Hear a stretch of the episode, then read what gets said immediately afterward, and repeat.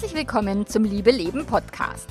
Dem Podcast, in dem sich alles um echte Liebe dreht, um aufregende und aufgeflogene Affären, ein langes und leidenschaftliches Liebesleben und Beziehungen, die erfüllend sind und in die du dich gerne investierst. Ich bin Melanie Mittermeier, Affärenmanagerin und Liebescoach und ich freue mich total, dass du da bist. In der heutigen Episode beantworte ich wieder eine Frage und zwar geht es um das Thema Scham, also sexuelle Scham. Warum bin ich so schamhaft und wie kann ich das ändern? Ganz viel Spaß dabei!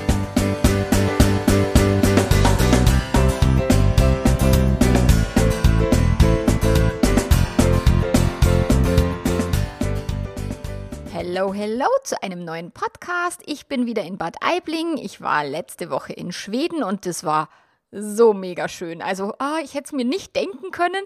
Ich habe, also mein Mann und ich, wir haben mal was Neues ausprobiert, weil wir gesagt haben, na, im Norden waren wir noch gar nie.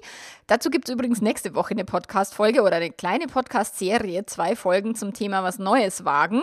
Ähm, und das war wirklich jetzt was sehr Besonderes, weil wir eben normalerweise nach Italien fahren, nach Kroatien, äh, nach Griechenland und keine Ahnung, Spanien. Äh, aber wir waren eben noch nie in den skandinavischen Ländern oder in den nordischen Ländern.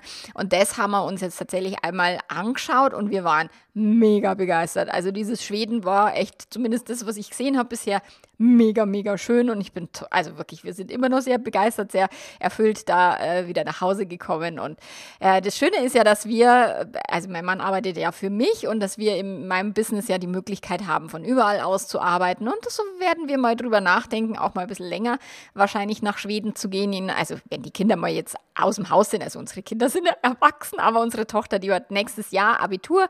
Und ähm, ja, und dann schauen wir einfach mal weiter. Vielleicht gibt es da neue Möglichkeiten. Aber das nur am Rande. Das, um das soll es heute nicht gehen. Neue, neue Dinge ausprobieren, das machen wir dann nächste Woche und übernächste. Ähm, und heute geht es aber um das Thema Scham. Also Scham beim Sex oder eben Verklemmtheit. Und ähm, auf Bayerisch heißt es irgendwie charmanter, finde ich. Warum bin ich so geschammig? Also äh, schamhaft. Ich habe das erst nachschlagen müssen. Was heißt denn geschammig auf Hochdeutsch? ähm, weil das ist äh, tatsächlich ein klassischer bayerischer Begriff, dass man halt ein bisschen geschammig ist und ein bisschen verklemmt. Und ich meine, in Schweden habe ich das auch erlebt. Wir, also da hat, ähm, wir haben Freunde in Schweden oder ich habe eine, eine, Freundin, die hat mit mir die, zusammen die Ausbildung bei der Life Coach School gemacht. Eine Holländerin, die ist eben nach Schweden ausgewandert. Und sie hat gesagt, das ist schon witzig. In Schweden gehen die Leute entweder getrennt in die Sauna oder sie gehen mit Badeanzug und Badekleidung in die Sauna oder ähm, aber eben nicht nackt. Und äh, wenn sie in die Sauna geht, dann fährt sie, also äh, macht sie immer in Holland in die Sauna gehen. Und das, da waren wir ein bisschen überrascht. Und da gab es eben mal so einen Nacktbadestrand oder eine Möglichkeit zum Nacktbaden, aber da durfte man nicht zusammen hin. Die Männer waren da strikt getrennt von den Frauen. Ähm, was ich ja tatsächlich ganz ungewohnt gefunden habe und so. Also, und ich habe dann gelernt von einer ähm, Frau, die mir geschrieben hat, naja, die, die ähm, Schweden sind überhaupt nicht prüde, die sind total offen und entspannt und auch was die Gleichberechtigung betrifft, total locker und so weiter. Aber sie haben sehr hohen Respekt voreinander und eben auch anscheinend Respekt vor Nacktheit, also dass sie sich da eben nicht nackt zeigen wollen. Und das fand ich auch spannend in Schweden und dazu passt jetzt eben auch die Frage, die ich auf Instagram bekommen habe, von einer Frau, die geschrieben hat, meine Frage dreht sich um das Thema Scham. Ich wusste gar nicht, dass ich so verklemmt bin und es wird gefühlt immer schlimmer. Ich kann meine sexuellen Wünsche nicht äußern, die Geschlechtsteile nicht beim Namen nennen. Alles umschreibe ich nur in der Hoffnung, dass mein Freund versteht, was ich meine. Mir ist auch Oralsex peinlich, obwohl ich ihn liebe. Aber das darüber reden ist am schlimmsten, obwohl es keinen Grund dafür gibt. Wie kann ich diese Scham überwinden und die Dinge beim Namen nennen? Danke für deine deine Hilfe, vielleicht geht es anderen ja genauso. Also ja, natürlich geht es vielen Menschen genauso und tatsächlich bin ich auch nicht so aufgewachsen, dass ich einfach mal entspannt über Sex reden kann. Ich meine, ich bin irgendwie mit 14 in die Sexualität gestartet und zwar einfach durchs Machen und überhaupt nicht durchs drüber reden. Ähm, ich hatte immer Freunde, also ich war sexuell sehr aktiv, äh, auch als, als sehr junge, junges Mädchen schon, ähm, aber ich habe es halt einfach immer nur gemacht und kaum und wenig drüber gesprochen. Und erst als wir dann irgendwie, in, äh, als ich schon über zehn Jahre verheiratet war und die Sexualität halt nimmer so äh, geschmeidig gelaufen ist, weil halt die Lustlosigkeit kam, das Thema Kinderkriegen, Stress und oh, schon wieder Sex haben müssen und so weiter. Und äh, dann haben mein Mann und ich erstmal mühsam lernen müssen, über Sex zu sprechen, weil das konnten wir beide nicht. Also weder er noch ich. Und tatsächlich ist es normal. Also die meisten von uns, also äh, gerade jetzt, ich meine, wir sind jetzt äh, die, die, Generation äh, Generation X, wir sind jetzt 50 ähm, rundrum. Ähm, und auch ich denke, dass viele in unserem Alter bis, äh, und älter sowieso, aber auch noch jüngere Leute halt nie gelernt haben, entspannt über Sex zu sprechen oder entspannt auch, keine Ahnung, zu Hause Nacktheit zu leben. Ich meine, ich hatte in meiner Kindheit, wir hatten quasi ein Bad und ein getrenntes Klo. Ähm, als ich dann in der ersten Wohnung mit jemandem zusammengewohnt habe, was nur ein Bad mit Klo hatte, das war für mich die Hölle, da aufs Klo zu gehen, wenn da noch jemand irgendwie im Bad ist. Und das, also fürs kleine Geschäft ist es mittlerweile total easy, aber fürs große Geschäft ist, da, da mag ich immer nur ganz alleine sein. ähm, oder als wir auf Hochzeitsreise waren, waren wir in Kirgistan. Mit, mit dem Mountainbike sind wir da durch Kirgistan geradelt. Und in der Hauptstadt in Bishkek, da gab es dann eben öffentliche Toiletten. das ist so lustig. Ah, in anderen Ländern ist es halt so abgefahren, gell? Das ist, da, da, da sind halt einfach nur Löcher in den Boden gestanzt und da ist auch keine Trennwand dazwischen oder sowas. Da sitzen die Menschen wirklich nicht nach Geschlechtern getrennt, sitzen einfach alle nebeneinander auf dem Klo, egal was sie gerade da zu tun haben. Das war für mich mich so schlimm, in Bischkek da auf ein öffentliches Klo zu gehen, wo dann neben mir jemand sitzt und irgendwie sein großes Geschäft verrichtet. Das fand ich echt abgefahren. So, also von dem her, ja, ich kenne das sehr gut. Mein Mann kennt es sehr gut. Wir haben das wirklich auch selber bei uns sehr stark beobachtet, als wir eben lernen mussten, darüber zu sprechen. Wir, uns hat das Buch von dem David Schnark damals geholfen, die Psychologie sexueller Leidenschaft. Das war so unsere erste Herangehensweise, unsere Sexkrise Krise eben zu überwinden und eben das Thema für uns zu lösen und zu bearbeiten, weil wir da ja auch äh, tatsächlich viele Jahre gestritten haben. Nicht indem wir über Sex gesprochen haben, sondern indem wir uns halt gegenseitig irgendwelche Vorwürfe gemacht haben und dann irgendwie heulend an der Bettkante saßen. Also ich heulend und mein Mann irgendwie angepisst. Und ja, diese Verklemmtheit ist tatsächlich in älteren Generationen äh, sicherlich nur sehr viel mehr verbreitet, als es in jungen Generationen ist. Wobei ich jetzt auch nicht so genau weiß, also wenn, wenn jetzt meine Kinder irgendwie Freunde da haben, dann bin ich schon diejenige, die da total entspannt und locker auch mit Freunden meiner Kinder irgendwie über Sexualität spricht oder einmal fragt, wie schaut's denn aus, vögelt's ihr schon und so. Ich bin da ja neugierig und ich mag das ja immer wissen. Ähm, aber ich glaube auch nicht, dass in allen Elternhäusern entspannt entspannt und locker über Sexualität gesprochen wird oder dass locker ähm, Nacktheit gelebt wird. Also ich glaube, auch heutzutage ist Sexualität eben geprägt durch die Kirche und das macht die ja schon seit ein paar tausend Jahren, ähm, sehr schambesetzt und ähm, wird noch viele, auch junge Menschen, denke ich, prägen, obwohl sie jetzt die Möglichkeit haben, schon mit zwölf oder mit 13 irgendwie Pornoseiten im Internet aufzurufen, ähm, was jetzt auch nicht unbedingt die idealste äh, Lehrwiese Wiese ist, um Sexualität zu lernen, weil auch das macht es nicht besser. So, ähm, de, der Aufklärungsunterricht in der Schule ist okay. Also meine Tochter war jetzt neulich bei einem Vortrag zu sexuell übertragbaren Krankheiten und der muss wohl richtig, richtig cool gewesen sein. Also da war sie total begeistert und ich weiß noch, als mein Sohn denselben Vortrag gesehen hat vor zwei Jahren oder so, ähm, war der auch schon so begeistert. Also da gibt es wohl auch ein paar Ausreißer, dass es auch in der Schule irgendwie darüber ganz cool äh, gesprochen wird. Ähm, aber ob jetzt eben die jüngeren Generationen so viel lockerer und, und offener sind als wir Alten, weiß ich nicht tatsächlich. Und ich meine, wenn es jetzt um, um Scham geht, um sexuelle Scham, dass wir, also ich habe das schon erwähnt, die katholische Kirche hat da irgendwie einen großen Anteil daran. Ähm, aber woher kommt es denn, dass man sich nicht traut, darüber zu sprechen, dass man sich nicht die sexuellen Wünsche äh, äußern wagt mit eigentlich der Person, mit der man ja auch das Intimste tut, gell? Aber dass man dann über das Intimste spricht, ist dann wirklich schwierig. Und ähm, was ist denn, was hat es denn mit der Scham auf sich? Absicht und äh, die wollen wir uns jetzt genauer mal anschauen. So, die Emotion Scham ist etwas, was wir im Kleinkindalter lernen. Also kleine Babys haben keine Scham. Also die haben weder irgendwie Berührungsängste, was irgendwie Kot betrifft, was irgendwie Haustiere, Haare, Dreck, äh, Staubwuckel in der Wohnung oder irgendwas betrifft. Also kleine Kinder, die untersuchen ja alles, was ihnen in die Finger kommt.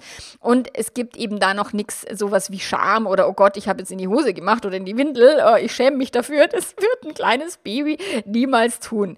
So, aber Scham ist notwendig, irgendwann im Laufe der Zeit zu lernen, damit Kleinkinder halt verstehen, was ähm, gesellschaftlich okay ist und was es nicht ist, was wir dürfen, was wir nicht dürfen. Dass wir vielleicht jetzt nicht irgendwie, keine Ahnung, das Katzenklo, äh, die, die Kinder untersuchen lassen, wenn sie eben noch im Krabbelalter sind, was da jetzt Spannendes passiert ist, als die Katze da drin war, ist vielleicht jetzt nicht so hilfreich oder dann eben, weil Kinder ja auch noch alles in den Mund stecken, ähm, dass man die dann irgendwie davor schützt, quasi auch irgendeinen, keine Ahnung, einen Hundehaufen in, in der Wiese irgendwie in den Mund zu stecken. Also das ist die gesunde Scham und die gibt es natürlich eben, um einfach auch Schamgrenzen zu wahren, dass man auch nicht einfach irgendwie jemanden an den Po hinfasst oder an den Busen. Ich meine, das macht absolut Sinn, dass wir hier Schamgrenzen haben und dass Schamgrenzen auch Kindern beigebracht werden. Und das ist halt eine gesunde Scham und auch eine respektierende Scham, wie ich es jetzt eben gelernt habe, dass die Schweden das eher aus einer Respekthaltung ähm, äh, heraus tun und weniger aus einer Verklemmtheit, wie man es ja immer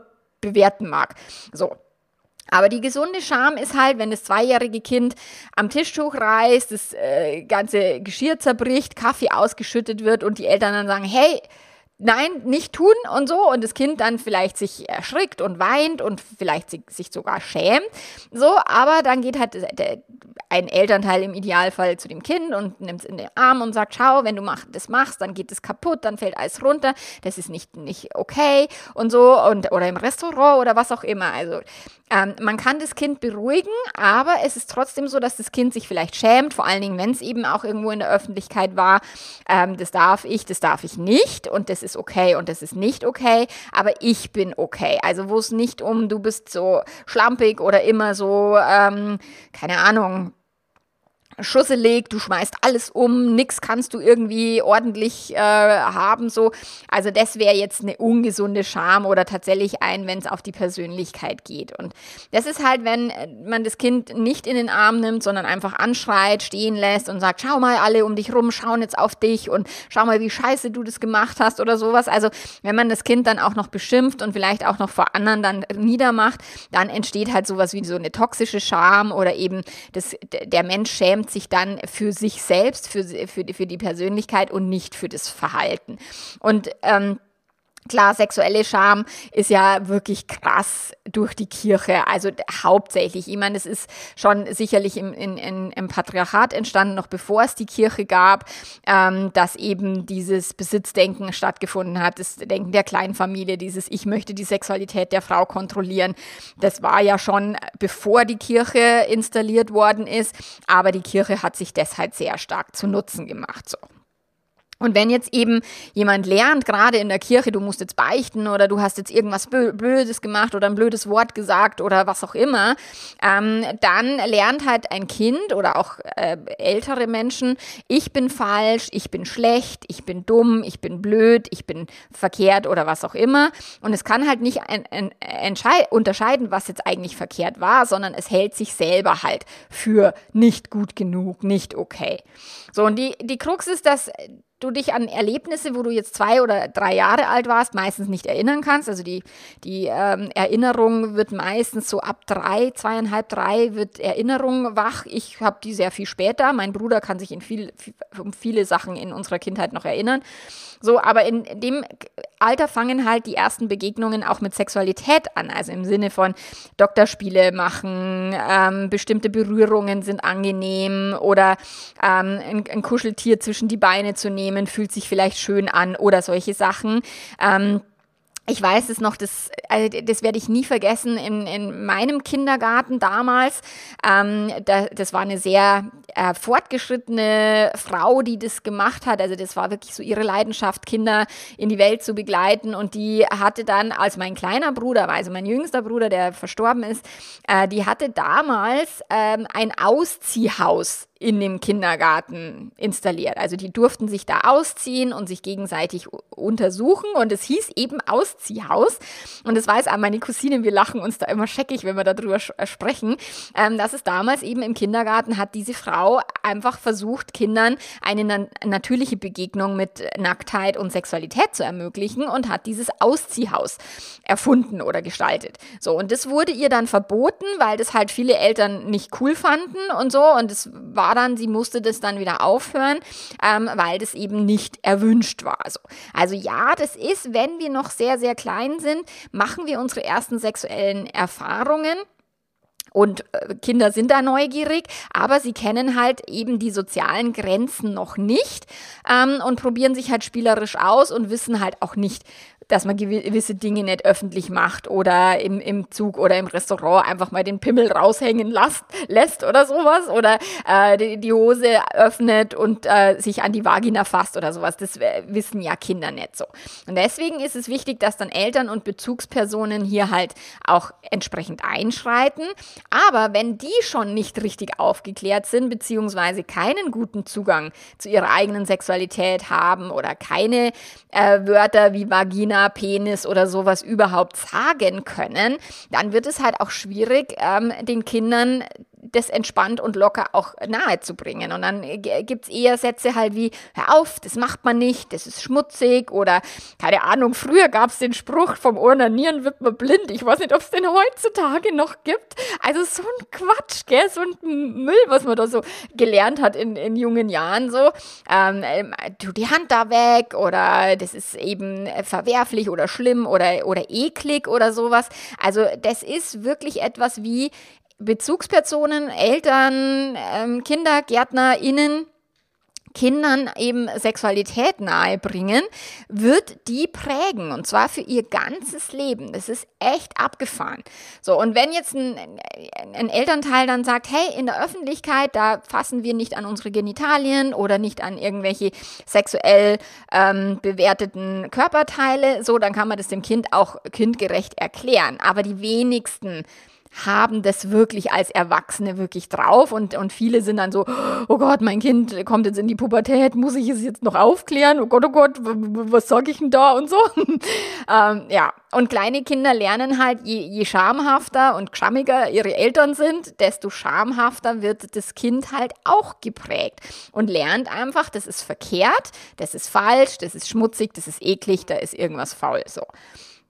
Und ganz häufig sind Menschen, die halt jetzt 30, 40 oder 50 Jahre alt sind oder noch älter. Ich meine, in, in noch älteren Generationen war es, glaube ich, noch viel schlimmer, weil die sind, da sind ja die Leute noch viel krasser in die Kirche gegangen und es war ja, die waren ja alle noch viel bigotter, als die Leute das ja heutzutage sind. Aber viele sind tatsächlich unter solchen Umständen aufgewachsen, wo eben im Kleinkindalter klar gemacht wurde, Anfassen ist eklig und also an bestimmte Stellen oder die werden nicht benannt, mit nicht, auch nicht mit den richtigen Wörtern. Dann umschreibt man halt dann mit Muschi oder eben Pimmel oder was auch immer, anstatt eben Penis und Vagina zu sagen oder Vulva, ich meine, auch diesen Begriff, den habe ich, in, keine Ahnung, also den habe ich erst im Laufe meiner Arbeit irgendwie gelernt, dass man halt auch Vulva sagen kann und dass es eben eine Klitoris gibt und dass es halt, dass man einfach die verschiedenen Teile auch ähm, de, der, der weiblichen Scham, gell? früher hieß es ja auch noch die, der Schambereich und es das heißt ja auch immer noch die Schamhaare, weil auch das ja schon der Ausdruck ist, dass da irgendwas, äh, dass es da was zu schämen gibt, okay? Okay. Und deswegen ist es wichtig, dass wir da auch neue Begriffe auch mehr und mehr etablieren, dass man halt tatsächlich auch nicht mehr Schambereich sagt, sondern wirklich sagt Vagina, Vulva und so weiter. So, und dann kommt das Thema Scham natürlich in der Pubertät, wenn der Sexualtrieb auch wirklich erwacht oder wenn dann auch äh, Jugendliche anfangen, sich für das gegenteilige oder das gleiche Geschlecht zu interessieren und die Hormone dann an Vollgas geben so. Und wenn es da auch keine Möglichkeit für Austausch gibt, sondern wieder gelernt wird, irgendwie darüber spricht man nicht, das ist schmutzig, oh Gott, hör auf mit dem Scheiß oder oh Gott, ja, keinen Sex haben und Gott, du hast Pornos geschaut, um Gottes Willen. Ich meine, bei uns war das eben auch, ich ich muss da immer so lachen, weil, weil solche Geschichten, ich glaube, jeder kennt die Geschichten irgendwie, der halt auch vielleicht jetzt schon ältere Kinder hat. Ähm, Im Klassenchat bei meinem Sohn, ich weiß gar nicht, achte Klasse war das oder so, da hat irgend, irgendeiner von, von den Jungs hat halt irgendeinen älteren Kumpel da mit in den Chat reingenommen, in den WhatsApp-Chat. Und der hat irgendwelche Pornosachen da reingepostet. Das war ein Riesenaufschrei ähm, in der Schule, dass da irgendwie, oh Gott, und in dem Alter und wie kann der da nur Pornosachen reinposten und so weiter. Also das war ganz, ganz, hat hohe Wellen geschlagen damals. Ähm, und so erleben halt dann auch Kinder Sexualität. Was ist okay, was ist nicht okay, was ist eben verwerflich und oh Gott, bloß kein Sex und ja, nicht so früh. Ich meine, ich habe tatsächlich mit 14 angefangen, meine ersten sexuellen Erfahrungen zu sammeln und habe mit 15 zum ersten Mal ähm, Penetration erlebt. Mit ich, meine Mama hat mich dann zum Frauenarzt mitgeschleift, natürlich, um mir die Pille verschreiben zu lassen und und und. Ähm, aber richtig darüber gesprochen haben wir jetzt nicht wirklich. So. Ähm, und das ist auch möglicherweise bei vielen, vielen Jugendlichen auch heutzutage noch so. Ich weiß es nicht, schreibt mir gerne ähm, irgendwie in die Kommentare auf Instagram oder sowas. Ähm, Klärt mich gerne auf, äh, die jungen Leute da draußen, wie geht's euch heute mit der Sexualität? Wie viel Scham ist da bei euch? Redet ihr da miteinander drüber? Reden Jungs miteinander? Das ist auch immer spannend, weil tatsächlich wir Mädels ähm, reden ja auch über Sexualität mit der besten Freundin oder ähm, auch in der Mädelsrunde oder sowas. Die Jungs machen das ja noch viel weniger. Die spielen dann halt eher nur den coolen oder den, der irgendwelche tollen Pornos irgendwie schauen kann oder so. Oder wer hat den längsten, aber dass die wirklich sich über Sexualität ernst ernsthaft unterhalten. Ich, also keine Ahnung, ich ich glaube, dass es für die Männer immer noch viel schwieriger ist als für die Frauen. Und aus dem Coaching, aus der Beratung bei älteren Menschen, also mein Alter und so rundrum, äh, ist es für viele Männer wahnsinnig die Hölle, über Sexualität zu sprechen. Und das habe ich auch auf Instagram häufiger. Oh, mein Mann ist fremdgegangen, er will nicht mehr drüber sprechen. Oder oh, mein Mann hat keine Lust auf Sex, aber er will nicht drüber sprechen und so weiter. Und ja, es gibt auch Frauen, die keinen Bock haben, drüber zu sprechen, aber es sind viel, viel häufiger die Männer. Weil die haben das noch viel weniger gelernt und für die war das noch eher, noch mehr äh, schamhafter sich dann wirklich über Sexualität zu unterhalten, was sie bewegt und was sie auch ähm, verletzt oder was sie auch beschäftigt oder was ihnen Angst macht, weil das dürfen ja die Männer erst recht überhaupt gar nicht. Die dürfen nur, ich bin der Beste, Schönste, Geilste, aber ansonsten mehr ist ja den Männern da gesellschaftlich ja nicht zugestanden so. Und das sind halt die, die, Umstände, unter denen viele von uns wirklich groß geworden sind und unter denen viele von uns Sexualität gelernt haben. Und ich hatte von vor vielen Jahren, also wirklich von sehr vielen Jahren schon, eine Kundin, ähm, die war bei mir im Coaching und die hatte mit 18 zum ersten Mal Sex mit einem Burschen aus dem Dorf und der hat es dann am nächsten Tag im kompletten Dorf alles erzählt. Also wirklich detailgetreu und so weiter. Und dieses Mädel ist in Grund und Boden verschwunden vor Scham und hat daraufhin ihre nächsten Jahre wirklich massive Probleme gehabt, sich sexuell eben auszudrücken oder sich sexuell überhaupt annehmen zu können, weil dieses Erlebnis für sie so, so blamierend und so schlimm war, dass sie dann tatsächlich am liebsten ihre Sexualität halt versteckt verleugnet hat. So, und das ist halt etwas, ja, solche Dinge passieren. Und wenn du dich mit deiner Sexualität auseinandersetzen willst und wenn du eben auch deine Scham erkannt hast, was ja schon eine, eine coole Sache ist, das zu erkennen, dann darfst du halt tatsächlich so ein bisschen drüber nachdenken und da mal hinschauen oder dich mal äh, damit beschäftigen, wie bin ich denn aufgewachsen? Wie sind meine Eltern mit Sexualität umgegangen? Wie wurde in meiner Familie darüber gesprochen? Ich meine, in meiner Familie gab es viele äh, dreckige Witze, das immerhin, aber äh, offen und, und locker über Sexualität gesprochen wurde bei uns auch nicht. So. Und tatsächlich ist halt erstmal gut und wichtig, es zu erkennen und sich damit auseinanderzusetzen, um wirklich zu schauen, weil ich glaube, dass vielen Menschen das gar nicht bewusst ist, dass sie da schambehaftet sind oder dass sie eben sexuelle Gespräche ähm, vermeiden, weil sie da keinen Bock drauf haben oder weil sie eben da das Gefühl der Scham empfinden. Ich meine, warum äh, vermeiden wir Gespräche über Sex? Warum vermeiden wir Gespräche über bestimmte Themen? Weil es uns unangenehme Gefühle macht, weil man sich schämt, weil man sich schuldig fühlt oder, oder, oder. So. Und wenn du das aber erkannt hast für dich und sagst, wow, ich möchte aber tatsächlich offener und lockerer und freier mit mir, mit meiner Sexualität umgehen, so, dann kannst du natürlich etwas daran ändern. Und es braucht möglicherweise ein bisschen Zeit und Konfrontation mit dem Thema, aber du kannst tatsächlich konkrete Sachen tun, um Scham und Verklemmtheit zu überwinden und ah, tatsächlich die Dinge beim Namen zu nennen. Und da empfehle ich dir halt erstmal generell, mach mal einen Gedankendownload. Also was denkst du über Sexualität? Was denkst du über deinen Körper? Was denkst du über deine Körperteile? Wie würdest du eben deine Brust, deinen Busen, die Brustwarzen, äh, deine Vagina, deine Vulva, die Klitoris, ähm, die, also deine Schamlippen, wie würdest du das alles benennen? Und ich glaube, es heißt heutzutage Vulvalippen, gell? Aber es ist echt schon, es hat halt einfach, die, die Sprache ist sehr prägend, gell? Und deswegen ist, würde mir als erstes immer die Schamlippe einfallen, logischerweise. Ähm, aber da darfst du dich wirklich hinsetzen und dir mal mit deinen Gedanken ähm, und Blatt und Papier mal Zeit nehmen, um dann wirklich zu schauen. Also was genau kannst du nicht aussprechen? Bei mir ist es zum Beispiel das Wort ficken. ich finde dieses Wort so krass und es ist lässt sich äh, bei mir schwer über die Lippen. Deswegen sage ich immer lieber Vögeln. Ich finde das ein nettes Wort. Schnackseln wäre es nur in Bayern, gell? Aber es gibt auch nette Wörter. Ich finde tatsächlich für mich ist ficken ein Wort, was ich ja, keine Ahnung warum, aber was ich nicht gerne ausspreche und was mir nicht Spaß macht. Ich wurde neulich auf Instagram gerügt, dass ich so, so eine schlechte Sprache hätte, weil ich immer cool und geil und solche Sachen sage, wo ich mir gedacht habe, oh Gott, was ist aber, aber so gestellt kann ich auch wieder nicht sprechen. Ähm, ich wurde kritisiert in meinem Buch, dass da vom Vögeln die Rede ist und wie kann man nur so vulgär irgendwie daherreden. Aber das ist halt, ja, jeder Mensch hat da halt auch ein unterschiedliches Schamempfinden und jeder darf sich da selber für sich halt reflektieren, okay, woher kommt es und warum ist es so? Also, dass du wirklich sagst, äh, was würde denn passieren, wenn du eben ein Wort aussprichst, was dir äh, Unwohlsein macht? Und welche Wörter sind es denn genau? Schreib die wirklich mal auf ein Blatt Papier.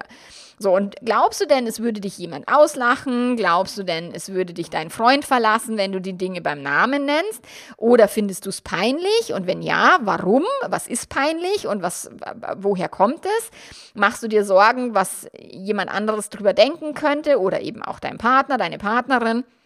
Schreib wirklich mal alles auf, was du in deinem Gehirn über Sex denkst. Sex ist ähm, ein Penis ist, Männer sind, Frauen sind, äh, Busen sind, was auch immer, dass du dich wirklich damit auseinandersetzt, ähm, welche, welche Gedanken sind denn dahinter. Weil wenn du ein Schamgefühl ähm, empfindest, dann hast du da halt irgendwelche schamhaften Gedanken dazu gedacht. Dann ist irgendwas, äh, was du halt fütterst in deinem Kopf, ähm, indem du immer wieder dieselben Gedanken halt denkst und dieselben Gedanken auch glaubst und sie für wahr hältst und sie halt auch aufrecht erhältst in deinem System. So, und es eben auch nicht versuchst, anders zu, zu sehen oder anders zu denken. Ich meine, ich tatsächlich mein Buch zu lesen könnte wirklich eine, eine gute Kur sein, weil da sind schon Dinge wirklich beim Namen genannt. Wie gesagt, außer dass ich jetzt irgendwie vom Ficken schreibe, das mache ich nicht. Mir gefällt das Wort auch nicht tatsächlich. Ich finde Vögeln so viel netter. Und früher in Bayern hat man nur Mausen gesagt, gell, zum, zum Sex. Ähm, das benutze ich gar nicht mehr, das Wort, keine Ahnung, das ist mir irgendwie abhanden gekommen. Ja, aber da darfst du wirklich dich eben erstens mit diesen Begriffen auseinandersetzen. Es gibt auch total tolle Blogs zum Beispiel. Dirty Talk ist, äh, da habe ich auch früher ähm, auf dem Blog Männlichkeit stärken, glaube ich, gibt es einen richtig, richtig guten Artikel zum Thema Dirty Talk habe ich auch tatsächlich schon drüber geschrieben, über Dirty Talk. Und das ist schon cool. Also wenn man dann so krasse Dirty Talk Sachen liest, gerade auch von Männern geschrieben auf dem Blog Männlichkeit stärken, da merke ich schon, wie es mir dann manchmal die Röte ins Gesicht treibt, gell, was sie da, da schreiben. Und das ist halt erstmal aber auch cool und erstmal ungefährlich, sich wirklich mit solchen Texten zu befassen und sich ähm, erstmal wirklich zu reflektieren, was genau macht mir denn Mühe und, und äh, wie lange schon und warum und wie war das eben in meiner Kindheit so. Und solange du halt dieselben Gedenken denkst und du halt es auch weiter glaubst und weiter aufrecht erhältst, wirst du halt diese Schamgefühle behalten. Und damit hat die Scham halt Macht über dich und nicht du Macht über deine Scham sozusagen.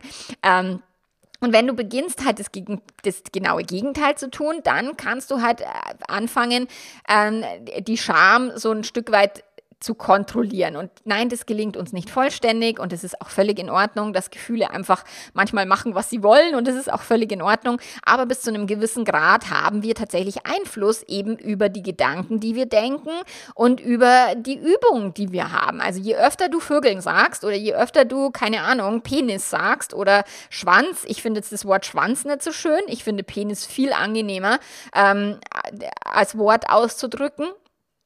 Aber je öfter du dann solche Wörter halt in den Mund nimmst, erstmal nur die Wörter, äh, dann kannst du tatsächlich auch dich immer mehr und mehr daran gewöhnen, weil es ist wirklich, es hat einen Gewöhnungseffekt. Es ist wie mit dem Gendern. So wie alle sich jetzt gerade aufregen, oh Gott, diese Genderei ist so furchtbar und schlimm, schlimm, schlimm. Äh, wenn wir das aber schon seit 20 Jahren gemacht hätten, dann würde sich jetzt keiner aufregen, weil wir wären völlig daran gewöhnt. Haben wir halt nicht, ist was Neues und Menschen sagen, ja, so kompliziert und äh, da, dann mischen sie dann noch irgendwelche anderen äh, zig Bewertungen wie schlimm das alles ist, dass man jetzt plötzlich gendert und so. Äh, ja, äh, das ist auch wieder alle Menschen denken unterschiedliche Gedanken und es gibt Menschen, die sagen, Gendern finde ich cool, das mache ich, ich möchte das gern machen, ich bemühe mich im Rahmen meiner Möglichkeiten, das irgendwie hinzukriegen, um eben alle mit einzuschließen in der Sprache. Ich finde auch schön, wenn sich Sprache verändert. Ich mag Jugendsprache total gern, ich mag flapsige Sprache. Ähm, ich werde nie ein klassisches Hochdeutsch reden. Das, ich habe jetzt tatsächlich an mein Hörbuch. Äh, für alle Podcast-Fans, die sich gewünscht haben, ich würde mein Hörbuch selber einsprechen, habe ich mich jetzt wirklich für eine Hochdeutsch deutsche Sprecherin entschieden, weil ich bin halt dann so angreifbar, gell? und dann werde ich in der Luft wieder zerfetzt und kriege so viele schlechte Bewertungen, wenn ich selber einspreche.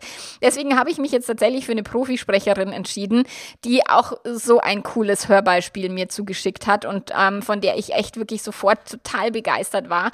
Ähm, und äh, genau, deswegen, es wird im September wird mein Hörbuch rauskommen und ich werde es nicht selber eingesprochen haben, ähm, weil, also ja, ich dachte schon, es ist witzig und dann kann ich lachen und alle, die eben meinen Podcast lieben, so, die haben sich das echt so gewünscht, aber tatsächlich habe ich dann durch das Hörbeispiel und was die eben geschrieben hat und die war so begeistert von meinem Buch und so, dann dachte ich mir, ach, wie cool. Und dann bin ich halt nicht mehr ganz so angreifbar in der Öffentlichkeit mit meinem Bayerisch und mit meiner Flapsigkeit. Und ich meine, die Wörter wird sie auch benennen, aber sie spricht halt sauberes Hochdeutsch, was ich nicht mehr hinkriege in diesem Leben.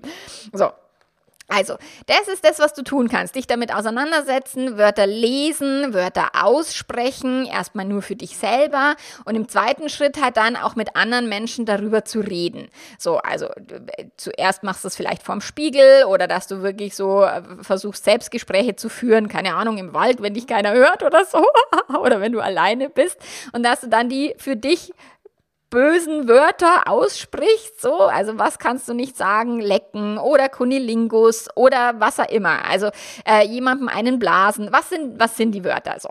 Was passiert, wenn du es aussprichst? Bricht dann die Welt zusammen oder, oder stirbst du? Wahrscheinlich nicht. Und dann wäre es tatsächlich halt auch, vielleicht kannst du mit deinem Partner oder mit einer Freundin, vielleicht gibt es erstmal, ist eine, eine Hürde mit einer Freundin vielleicht nicht ganz so hoch, dass du sagst, ich möchte mich mal erstmal mit einer Freundin über diese ganzen Begriffe unterhalten, bevor ich mich mit meinem Partner unterhalte. So, und dann kannst du natürlich anfangen, dich auch mehr mit Selbstbefriedigung auseinanderzusetzen und dich aber selber anfassen, Dinge aussprechen währenddessen, nur für dich, so bis es sich halt nicht mehr ganz so seltsam anhört. Oder dass du wirklich dich mit einem mit einem Spiegel, ähm, mit gespreizten Beinen vor den Spiegel setzt und einfach auch mal mit einem, keine Ahnung, Anatomiebuch, was das auch vernünftig benennt, die Körperteile einer Frau, da gibt es ja echt auch äh, nicht ganz so gute Bücher darüber, dass du dich dich wirklich mal damit auseinandersetzt und eben deine Körperteile auch mal alle benennst ähm, und dich selber mal untersuchst und schaust, wie schaue ich denn aus zwischen meinen Beinen? Wie sehen meine Vulvalippen aus? Wo finde ich meine Klitoris? Und, und, und. So. Und dann kannst du halt anfangen, eben darüber zu sprechen mit anderen Leuten oder mit deinem Partner, so, ähm, wenn jemand dafür offen ist. Ich meine, wenn das jetzt eine andere Person ist, die genauso viel Scham empfindet und ihr werdet dann vor lauter Kichern oder vor lauter irgendwie im Boden versinken, wird es vielleicht nicht sehr befreiend sein. Aber wenn du mit jemandem sprichst, der oder die da offen für ist, dann kann es halt auch sein, dass dich das dann befreit und dass es dir hilft. Und dann musst du halt diese Dinge öfter sprechen sprechen. Also äh, diese Gespräche öfter führen, weil du wirst nichts in deinem Gehirn verändern, wenn du es nur einmal tust, weil nach drei Wochen ist es genauso schwierig, wie wenn du es halt äh, gar nicht angesprochen hättest vorher. So deswegen, das darfst du halt regelmäßig wiederholen, damit dein Gehirn sich wirklich gewöhnt an diese Worte. Dann kannst du dir natürlich auch Pornos anschauen oder Audiopornos. Also ähm, da gibt's, ich weiß, Fem, Femtasy, ich, Fantasy heißt es, glaube ich. Da gibt es eben so also eine ganz coole Plattform, ähm, die eben äh, Pornos gerade für Frauen produziert. Ich meine, ich komme halt gar nicht klar. Ist, wenn der dann sagt, hallo du Schöne, oh Gott, dann bin ich schon wieder raus.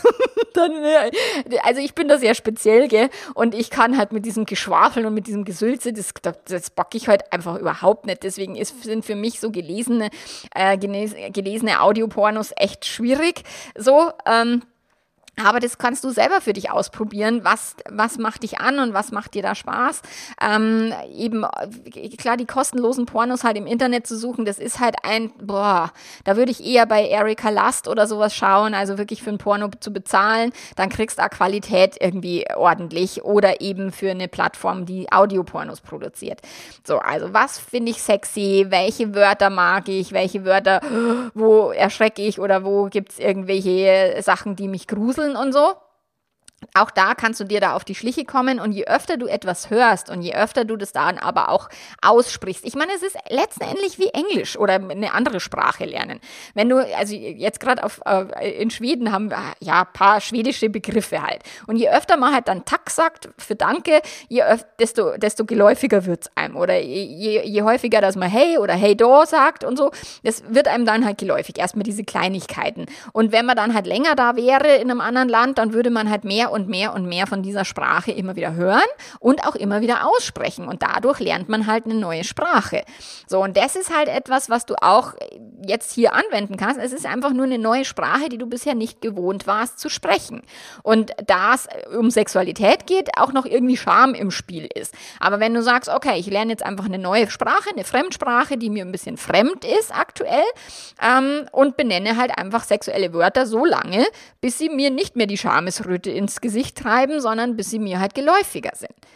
So, und dann kannst du natürlich Podcast hören, Bücher lesen, Tantra-Seminare benutzen, dir ein Tantra, eine Tantra-Massage gönnen, ähm, auf Workshops gehen, wo du auch innerhalb einer Gemeinschaft, ich fand es cool auf dem Tantra-Seminar von der Kati, dass wir da auch Dinge benannt haben oder über Dinge gesprochen haben, auf die wäre ich jetzt so alleine nicht gekommen. Das ist dann halt im Seminarkontext, äh, weil andere Menschen andere Geschichten erzählen. Das ist mega be be befruchtend und, und äh, bereichernd, finde ich. Und da gibt es auch die Seminare bei der Kati für, nur für Frauen. Also hol, geh da auf ein Frauenretreat, um, um sich mit, mit dir selbst in Verbindung zu setzen und da auch weniger Stress damit zu haben. Ich hatte tatsächlich meine Kundin, die gesagt hat, boah, sie könnte sich ja nie selber irgendwie befriedigen und nie selber anfassen. Das ist ja furchtbar, das muss ja ein anderer machen.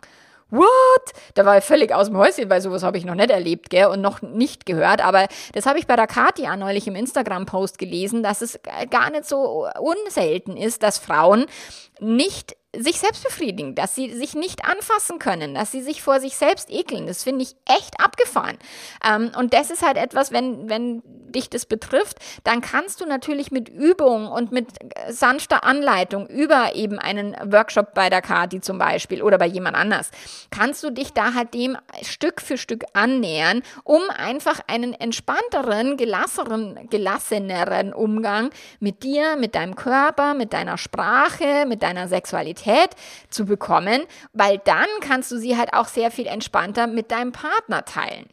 Solange es dir selber halt noch so schwer fällt, ist es halt umso schwieriger, dann mit einem Partner oder mit einer Partnerin darüber zu sprechen, der oder die das auch nie gelernt hat oder der oder die das auch ganz schwierig findet. Ich meine, das macht es noch ein bisschen schwerer. Und wenn dann du ein bisschen vorangehst und sagst, so, jetzt möchte ich es aber wirklich angehen ähm, oder eben dich im Seminarkontext erlebst und mit Gleichgesinnten austauscht oder im Membership ist natürlich auch, Membership ist immer eine coole Möglichkeit, um eben zu sehen, wie geht es anderen Leuten, Menschen, wie, welche Probleme haben die, welche Fragen haben die über Sexualität, übers Fremdgehen und, und, und.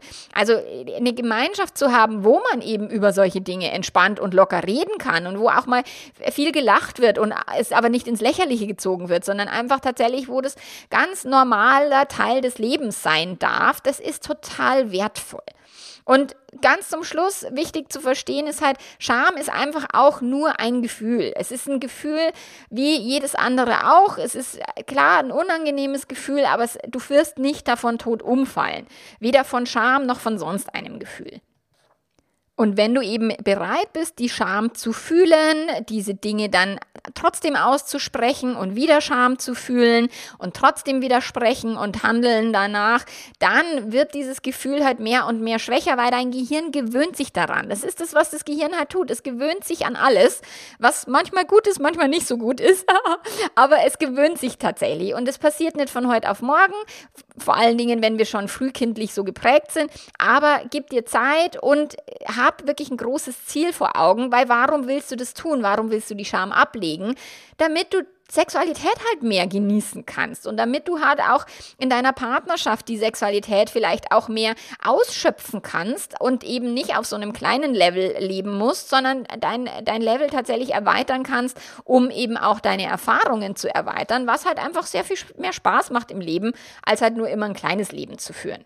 Also mit klein meine ich immer eingeschränkt aufgrund von Ängsten und eben Schamgefühlen, Schuldgefühlen und so weiter. Das ist, unsere Gefühle können halt dafür sorgen, dass wir ein sehr kleines, eingeschränktes Leben führen oder wenn wir bereit sind, diese Gefühle zu fühlen und uns mit den Dingen auseinanderzusetzen, dann können wir unser Leben halt erweitern und größer, also mehr Erfahrung machen, einen größeren Erfahrungsschatz anhäufen. Und der ist nicht immer nur positiv. Ich meine, ich habe in meiner Jugend sexuelle Erfahrungen gemacht, auf die hätte ich lieber verzichten wollen. Aber mal so ist es halt. Also tatsächlich gehört halt auch das Negative mit dazu und das können wir halt nicht ähm, verhindern so. Und wenn du jetzt auch noch mal auf deine Partnerschaft schaust, dann darfst du halt auch fragen, vertraust du ihm? Kannst du dich ihm öffnen? Möchtest du dich ihm öffnen oder möchtest du erstmal halt nur drüber zu sprechen, dass ihr euch vielleicht ein bisschen öffnen würdet wollen und dann gemeinsam vielleicht mal ein Porno anschauen oder gemeinsam ähm, eben über Sexualität sprechen wollen, ausprobieren, auch wenn er oder sie sich da jetzt schwer tut. Also probiert es wirklich aus. Das kann sich total lohnen.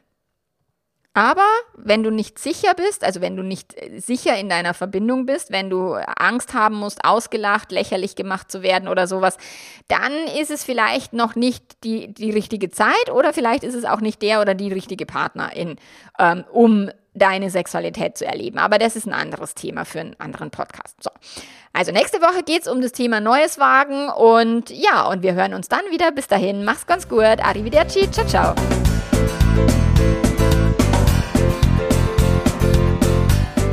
Ja, wenn du jetzt sagst, ich würde gern auch ein Liebe-Leben-Coach beruflich werden oder mich eben gern mit dem Thema Coaching auseinandersetzen oder intensiver in, in Selbstcoaching-Modell eintauchen, vielleicht auch nur für dich privat oder auch für deinen Beruf, den du jetzt gerade machst.